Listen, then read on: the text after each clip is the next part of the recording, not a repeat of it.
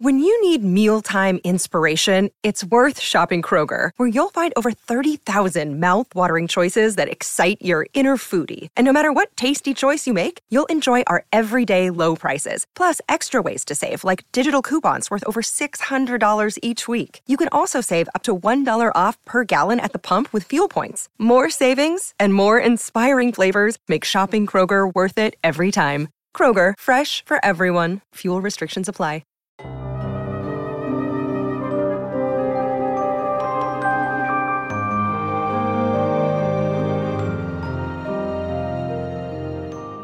A teatro basta accendere o spegnere una luce, spostare una quinta, ruotare un elemento della scenografia e i personaggi compaiono o spariscono, nascono o muoiono, si esaltano o sprofondano. E c'è una storia misteriosa che, vera o no, è bello raccontare la storia secondo cui il più grande drammaturgo di tutti i tempi, William Shakespeare, non sarebbe mai esistito.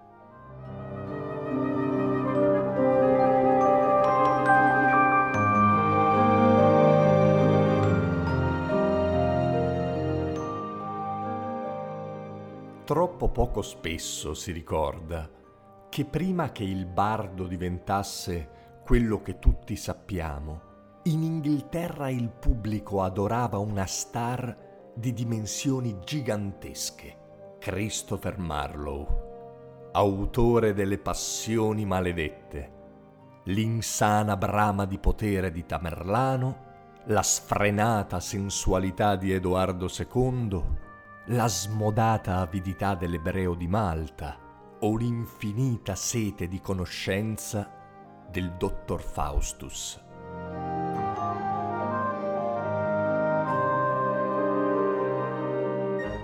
Figlio di un calzolaio di Canterbury, Christopher, detto Kit, è un uomo controverso, dissoluto, sul quale pesavano feroci accuse di militanza nei servizi segreti e di libertinaggio.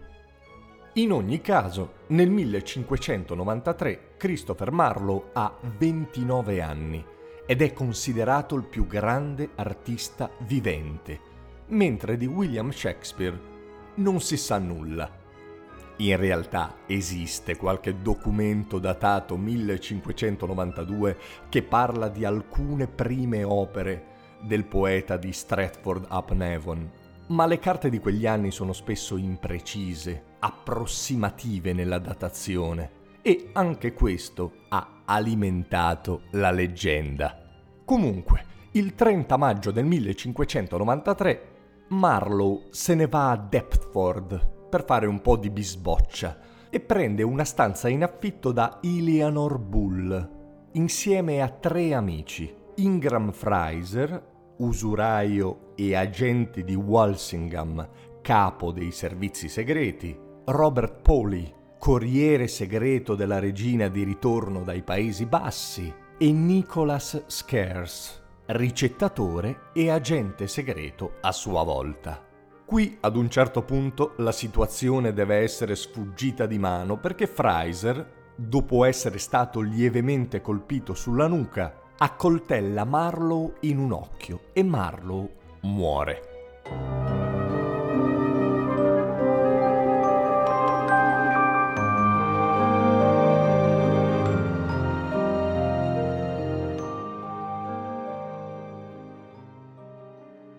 Le frettolose indagini, la nebulosa dinamica dell'incidente, la grazia accordata a Fraser poco tempo dopo l'omicidio, hanno fin da subito alimentato molti dubbi su come le cose fossero davvero andate.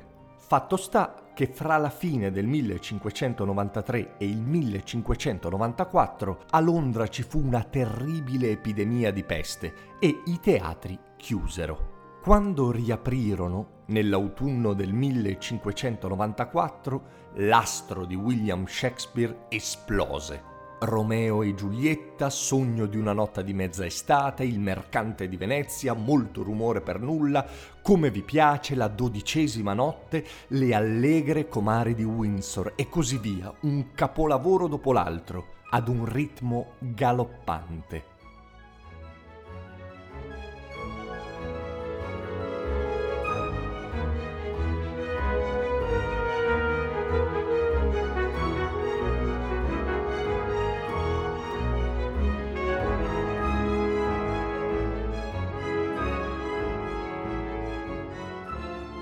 A quel punto a qualcuno è saltata in testa una domanda torbida ed affascinante.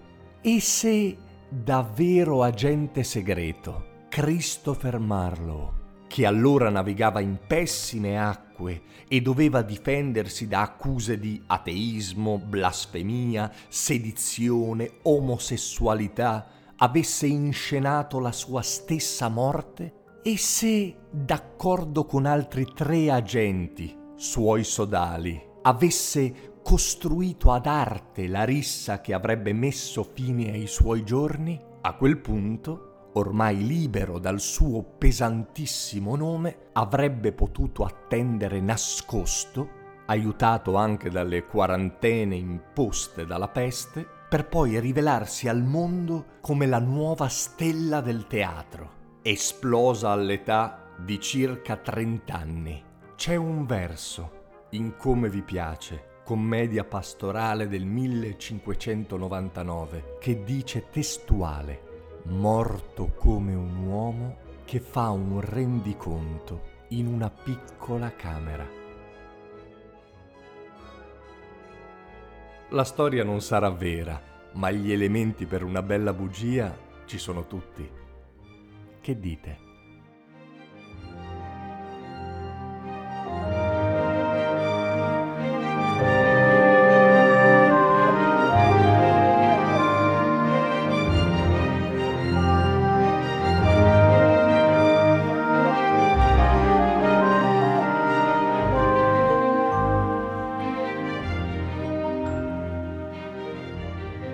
Io sono Simone Repetto e questo era Storie Notturne. Se vi è piaciuto questo episodio, se in generale vi piace il podcast, condividetelo, parlatene in giro, mettetelo nelle vostre stories di Instagram. Questo podcast vive di passaparola e io ve ne sarei molto grato. Se poi, già che ci siete, volete lasciare 5 stelline di valutazione su Spotify, ve ne sarò ancora più grato. Ciao!